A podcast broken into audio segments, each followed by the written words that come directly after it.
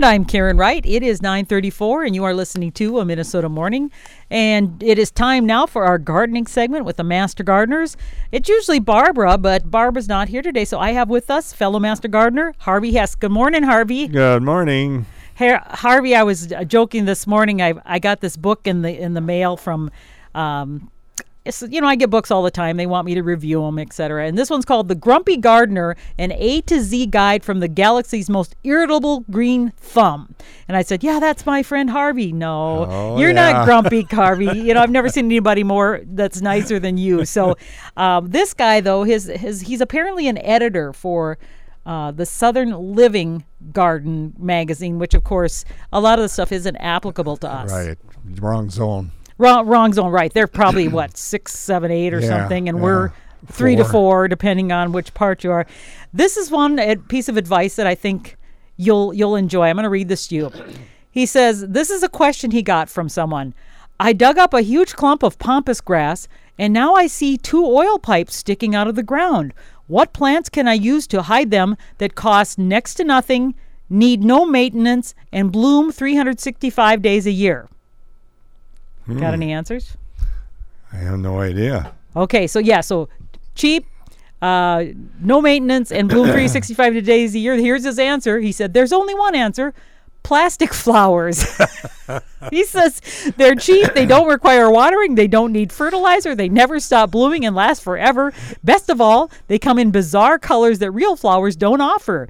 You can have blue poinsettias, purple daffodils, orange hydrangeas, and golden geraniums. Remember, though, that good design requires flowers to be seasonally appropriate. Don't display poinsettias in the summer or geraniums in the winter, or people will think that you're clueless. Okay, I'm just kidding. No real plant meets all of your requirements, so I'd use boxwood or Utopia plum yew to hide the pipes. Well, in the, in this case, boxwood generally in our area doesn't work. Uh, because of the, the zone, but Yeah. but I thought, well, you know, that is true. If, if you are a person who want, because I hear that, and you probably do too. I want something with no maintenance. I won't have to do anything. Then you're not a true gardener. You're not a gardener at all, No. but you want. see, but they love the look. They love that look. Yeah. Well, that's Then you hire a, gar- a gardener. and to do it. Yeah. No, I I like to garden the plants themselves, and yeah, they you get different ones in different seasons and stuff, and and they change, and but um, it's always um, nice. Get up in the morning and look out and see something different. Now, you and I were out yesterday. I, I took the day off basically so I could garden, and I gardened eight hours yesterday, Harvey. Huh. And I'm sore today. I bet. well, here's the deal. You know, I've got. I went to a big box store and they had a sale on plants. See, this is a good time of year you can find sales. oh yeah. And uh, so they had shrubs, uh, junipers, uh, mugo pines. They had bru- uh, uh, spruce, um, bird's nest spruce. Beautiful thing, fifty cents each. Well, this is a good time to plant that stuff too. Right. And but they just wanted to get rid of to move in their Christmas stuff. Right, right. So I bought a whole bunch, not knowing that I don't really have a place for it. Well, you can always find someplace. So so at the lake I went on the hillside and I just started putting the, these shrubs. I thought, you know, for fifty cents, if they grow, great. And then if they do grow and you want to put them someplace else, and before they get too big, dig them out and put them transplant them some other place. And I know that I've heard some people say this, and I, I suppose it's true because what do nurseries do in the winter to all their plants that, that they don't sell? well, a lot of times they leave them out because they're hardy. Um, or what I've done sometimes, if, if I don't get them in the ground, you know, where I want them, you can leave them in the pot, and sometimes I'll bury the pot in the ground and just pull it out next spring. And Well, on the way up, up to the cities, I've seen uh, one nursery there, and they'll have trees out there, but they're big balls, uh, and and and they just leave them out there all winter. And I think they cover them with some type of uh, uh, mulch or something, but uh, they stay out there all winter. right, so I mean, But you got to water them. right Yeah, make sure you got them watered. Good. now is a critical time. I think a lot of people think, well, they're not really growing; they're losing their leaves, so why would they need water? Well, they do because it's a long, dry winter because the gr- the water can't s- go down. Your roots are still alive, Right. and they they need that water. Absolutely. Now, what did you do yesterday? You mentioned you were Oh, I, I had I have a few dahlias or um, gladiolas, and I dug those, and then I got some ismene, which is a Peru- Peruvian daffodil, and I dug those, and I had them two different places, And the one place I never had them before, and I didn't have them as close as the other one, and wanted to dig them out. And I thought, oh man, this is going to be some work. They were huge. It was like digging my dahlias, you know that. Because dahlias, when you plant them, they're just one little tuber, and then all of a sudden, by the end of the fall, when you dig it, it's this giant. It looks like this cow with multiple, multiple, uh, multiple teats, like about you know twenty Yeah. or thirty of them hanging on there. Because I remember the first time I dug up a dahlia, and I thought, "What in the world?" So that's what I, yours. I had the same experience too the first time I had one. You get one in the mail or something, you know, it, it's not very big. no, And then in the fall, I went to dig it. I stuck the fork down, and oh, it's it's, it's a giant clump. Yeah, Like I said, is. it's like a cow with an udder that's got about twenty or thirty teats hanging from it. Well, I I dig mine, you know, and I have I have twenty different varieties. and Right, you're extreme. Yeah. And uh, when I dig in the fall and I wash it off and stuff, and then in the spring, I can divide that and get four or five, sometimes six plants out of one. How do you divide them? That's my question because I'm always afraid if I break it up that I won't get. Because don't you have to have an eye or something? Well, it it's uh, they're on the stem, and so what I generally do in the spring is wait until they start growing just a little bit, so I can see where they're coming Oh, from. Oh, you wait till they they start start growing in Yeah. spring. You don't split them up before. No, I, I, I well, the only time I split them in the, in uh, fall is if they're so big I can't put them in the, one of my containers. I'll split them up a little bit. Then I just split them because there's enough others there coming, so I, I don't worry about losing them. So, but but the dahlias and the canna lilies, which I have, I don't. Um, you wait till the first hard frost and the the foliage on the top uh, freezes back. Right, and Then you dig them. Well, uh, what we usually do is is to go out there once it freezes and they turn black. Yep. Go out there and cut them off maybe three four inches From the from, from, the, ground, and then um, it it helps if you wait a few days. Because then they they kind of harden themselves uh, Off, off uh-huh. when you take that stem off, and then I dig them out, and then then I wash them off, and uh, put them in. I got containers where I put them in peat moss, and then put them down in the basement. I do the same thing. I get peat moss and and but I put um, newspaper between the layers so I can have several layers in a container. And you don't want it soaking wet the peat moss, but you don't want it bone dry because they need a little moisture. Right. Yeah. I I just have uh, small, con- uh, shorter containers. I have. Yeah, I do too. Like flat. Um, But I just have one level in there. Oh, you do? And I got covers for the the and they're what two by three or something Yep, like that. mhm. And I got covers for them. And so in the wintertime, I'll go down there and check them. And if, the, if it gets too dry, I'll put the cover on. And Oh. if it gets too wet, then I take the cover off. Sure, and and you got to be careful if there's any you feel if there's anything that got mushy or soft. Make sure you Yeah. take that out, or everything will spoil. Yeah, yeah, you got to be careful on that. But I, I generally uh, cover everything, the stems and everything. Uh, after I get them uh, in, I maybe cut some of the stems off so they're not real long in that. right, and and so yeah, so my my big one will be when it freezes is the canna lilies because I've got a lot of those, and Yeah. and so I know you've got the dahlias. I was going to give up on my dahlia this year, and we were chatting about that before we came on the air. I've got this dahlia that people.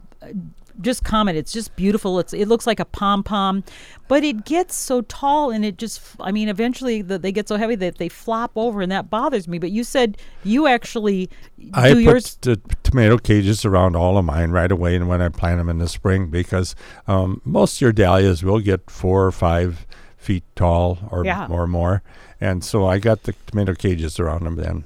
Do you have problems with the dinner plate ones, which are the really big ones, like as big as your head, flopping more than the other? These are these are little ones. They're just like little pom poms, but they flop even. Um, the dinner plate ones, yes, uh, at some, but I got some that are not quite as big as the dinner plate, but they're a ball, and they uh, flop. Uh, well, especially after rain.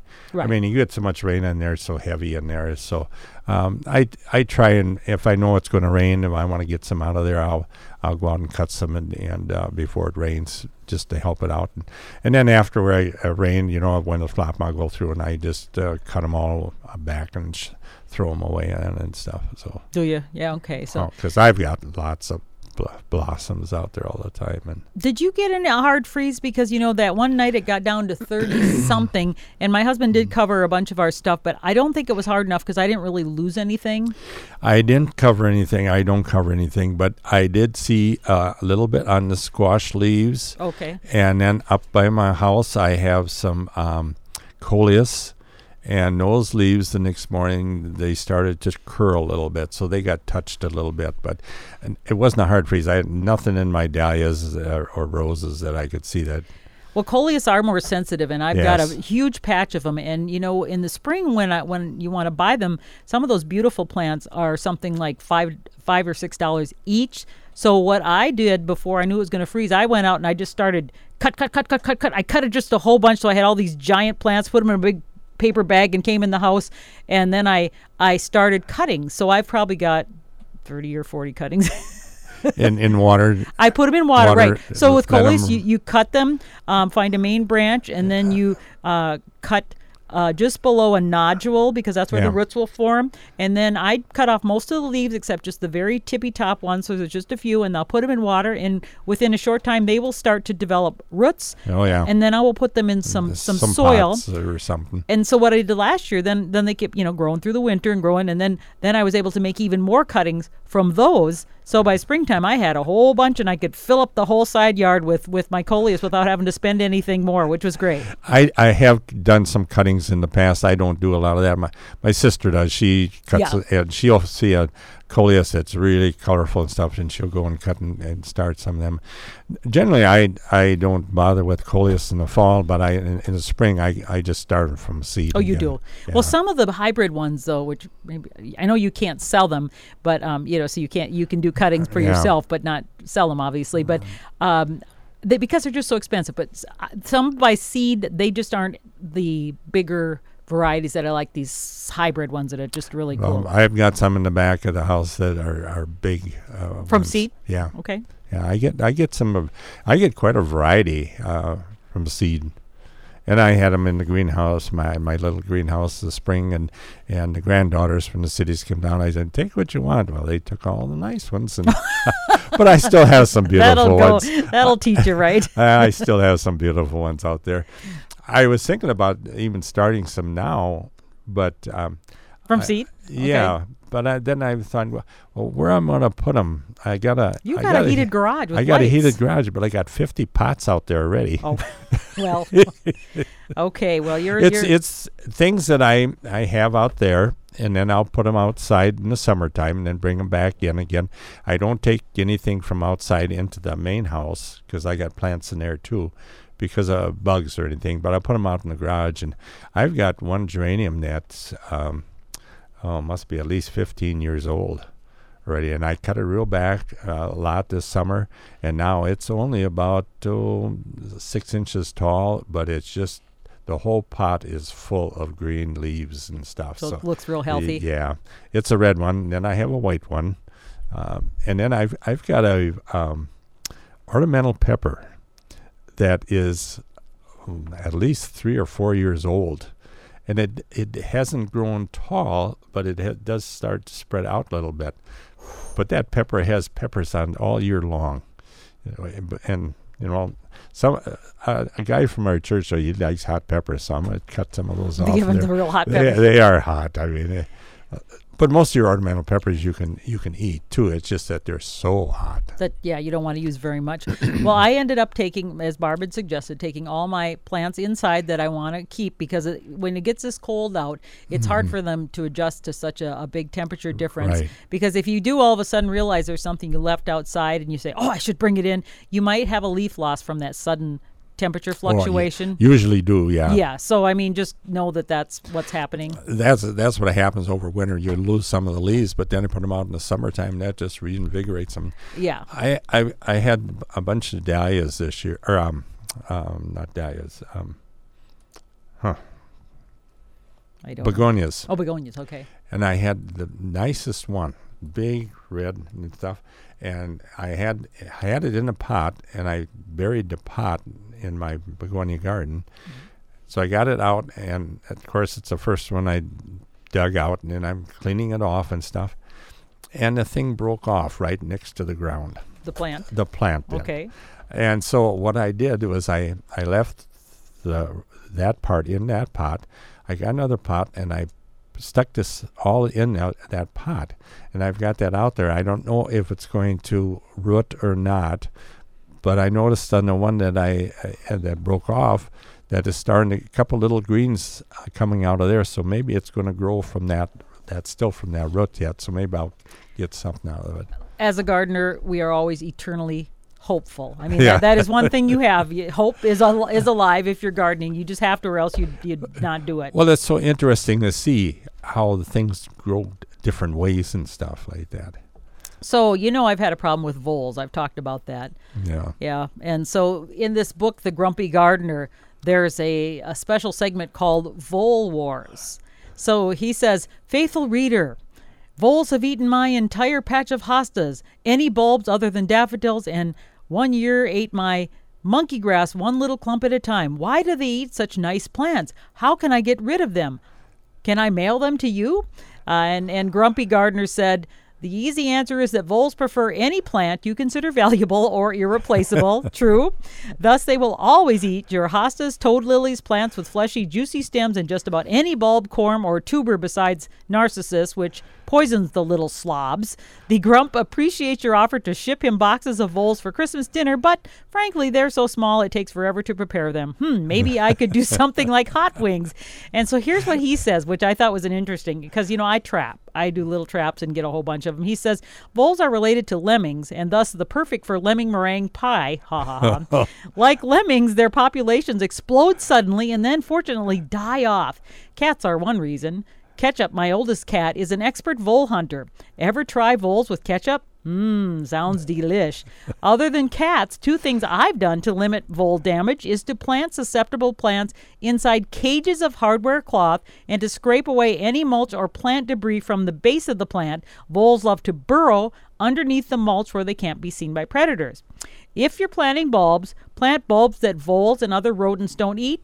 So here's what you can plant daffodils, glory of the snow, grape hyacinths, snowdrops, snowflakes, Spanish bluebells, squills, and alliums. And see, the, the one that isn't there that I love is tulips. Oh yeah. Because they love, it's like squirrels too. They Yeah. love, so the, and yeah. with with your squirrels, it's t- uh, tulips and and um, black walnut. Oh, the- They love to plant black walnuts all over, and and you, you, you'll have a black walnut tree coming up in the strangest place. Yeah.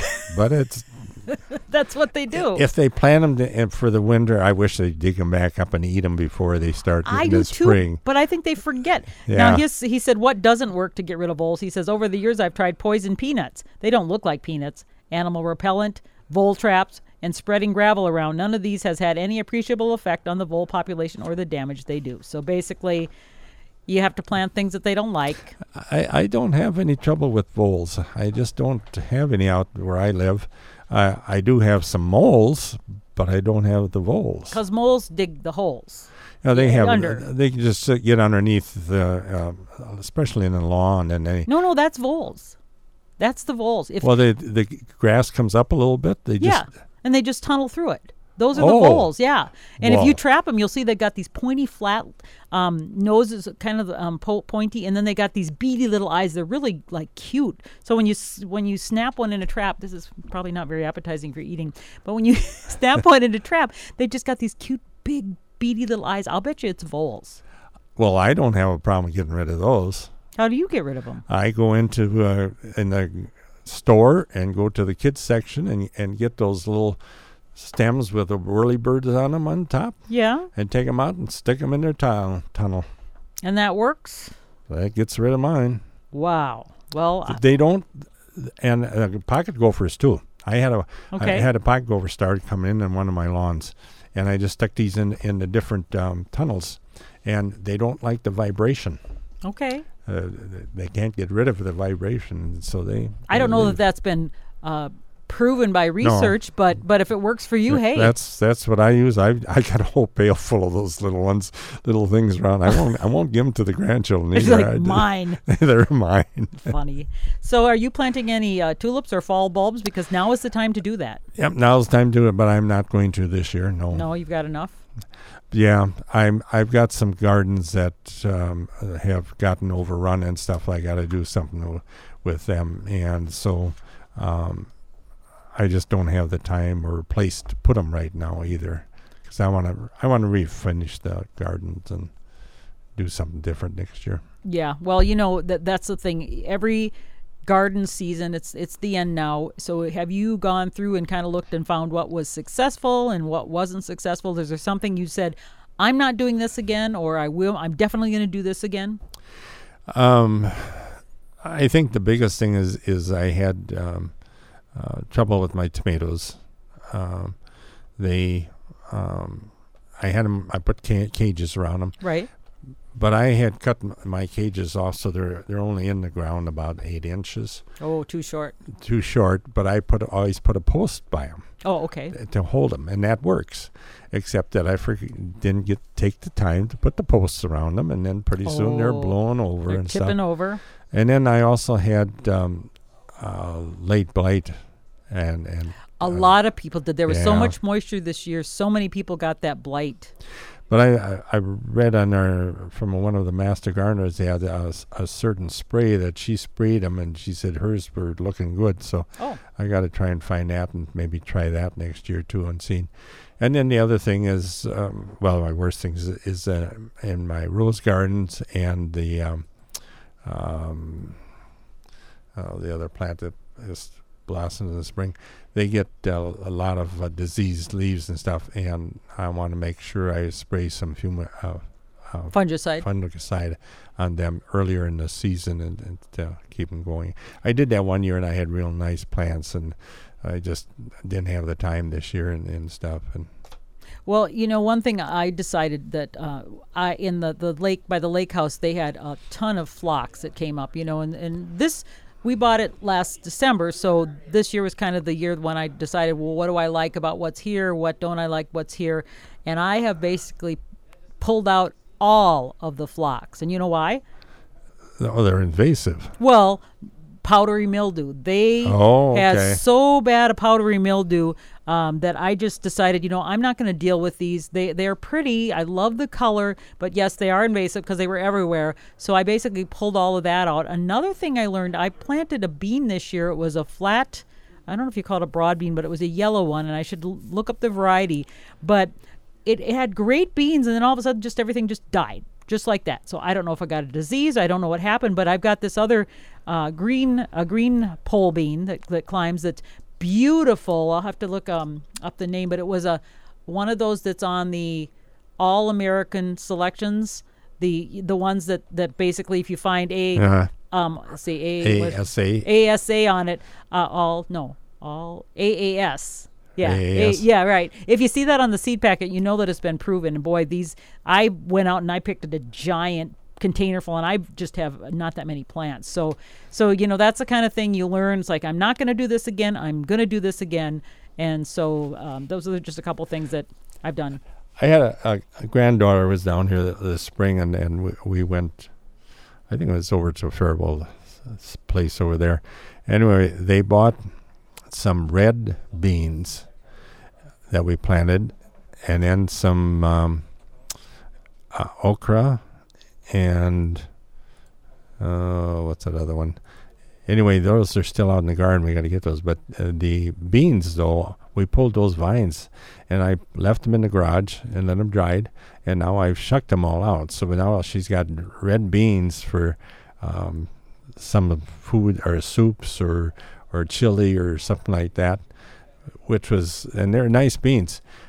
Beverly always used to have some beans, uh, pole beans, and she'd just leave. Never picked them all summer Right, just let them just dry out. left her all until the winter time, and then we went and picked them. And and she had some that were different colors and everything, and she always put them in a like a gallon, a glass container, and and so she had beans all winter, uh, different colors and stuff. and That's so- fun. Yeah. Yeah. Yeah. So Well, uh, so other things to do. The leaves are falling now, Harvey. As far as raking the leaves, you know, it's it's not always the best idea to rake everything up. Of course, everybody wants to have this pristine lawn, but if you can run them over with a mulching mower because the ground up particles filter down to the soil. They enrich it, add and attract earthworms, or you can bag the chopped leaves and use them to mulch your planting beds. And that's what I do. Uh, I basically have this um, machine. It's it's a leaf blower, but it also it shreds it, so it sucks Yeah. them up and it shreds Yeah. it in this big bag. It takes forever, but it's fun. And then I use that as my mulch for covering the roses and things in the winter. But don't cover anything yet until No, the freeze. Yeah, you don't want to cover any of your rows until it gets uh, they freeze first. And um, I I did day I used to dig some of my roses in the Minnesota method and stuff, but that's a lot of work. And Now that's the the hybrid tea roses. The- Yeah. tho- those are the fancy ones that are so beautiful, Yeah. but fussy. yeah, and then I w- uh, was started bagging leaves and putting that around the, uh, and then throw a few leaves on top. And this year though, I I'm not going to because I can't uh, physically can't do all that anymore. So what I did is is this summer I went and put uh, mulch around all my roses, uh, fabric down and and then I'm going to pull that fabric away from the rose and then take um, uh, uh, peat moss. It was the peat moss that I had around my um, uh, dahlias all winter, Mm-hmm. and I'm going to make a cone in there, and then put this fabric back and put the mulch back, and and uh, see if that will work. Um, you're not going to keep them from freezing. That what you're doing is you're trying to keep them from freezing, thawing in the spring. That's what really That's kills what them. kills the roses. And so I'm going to try this and see if it works for me. You know, I think you've also discovered something as we get older, Harvey.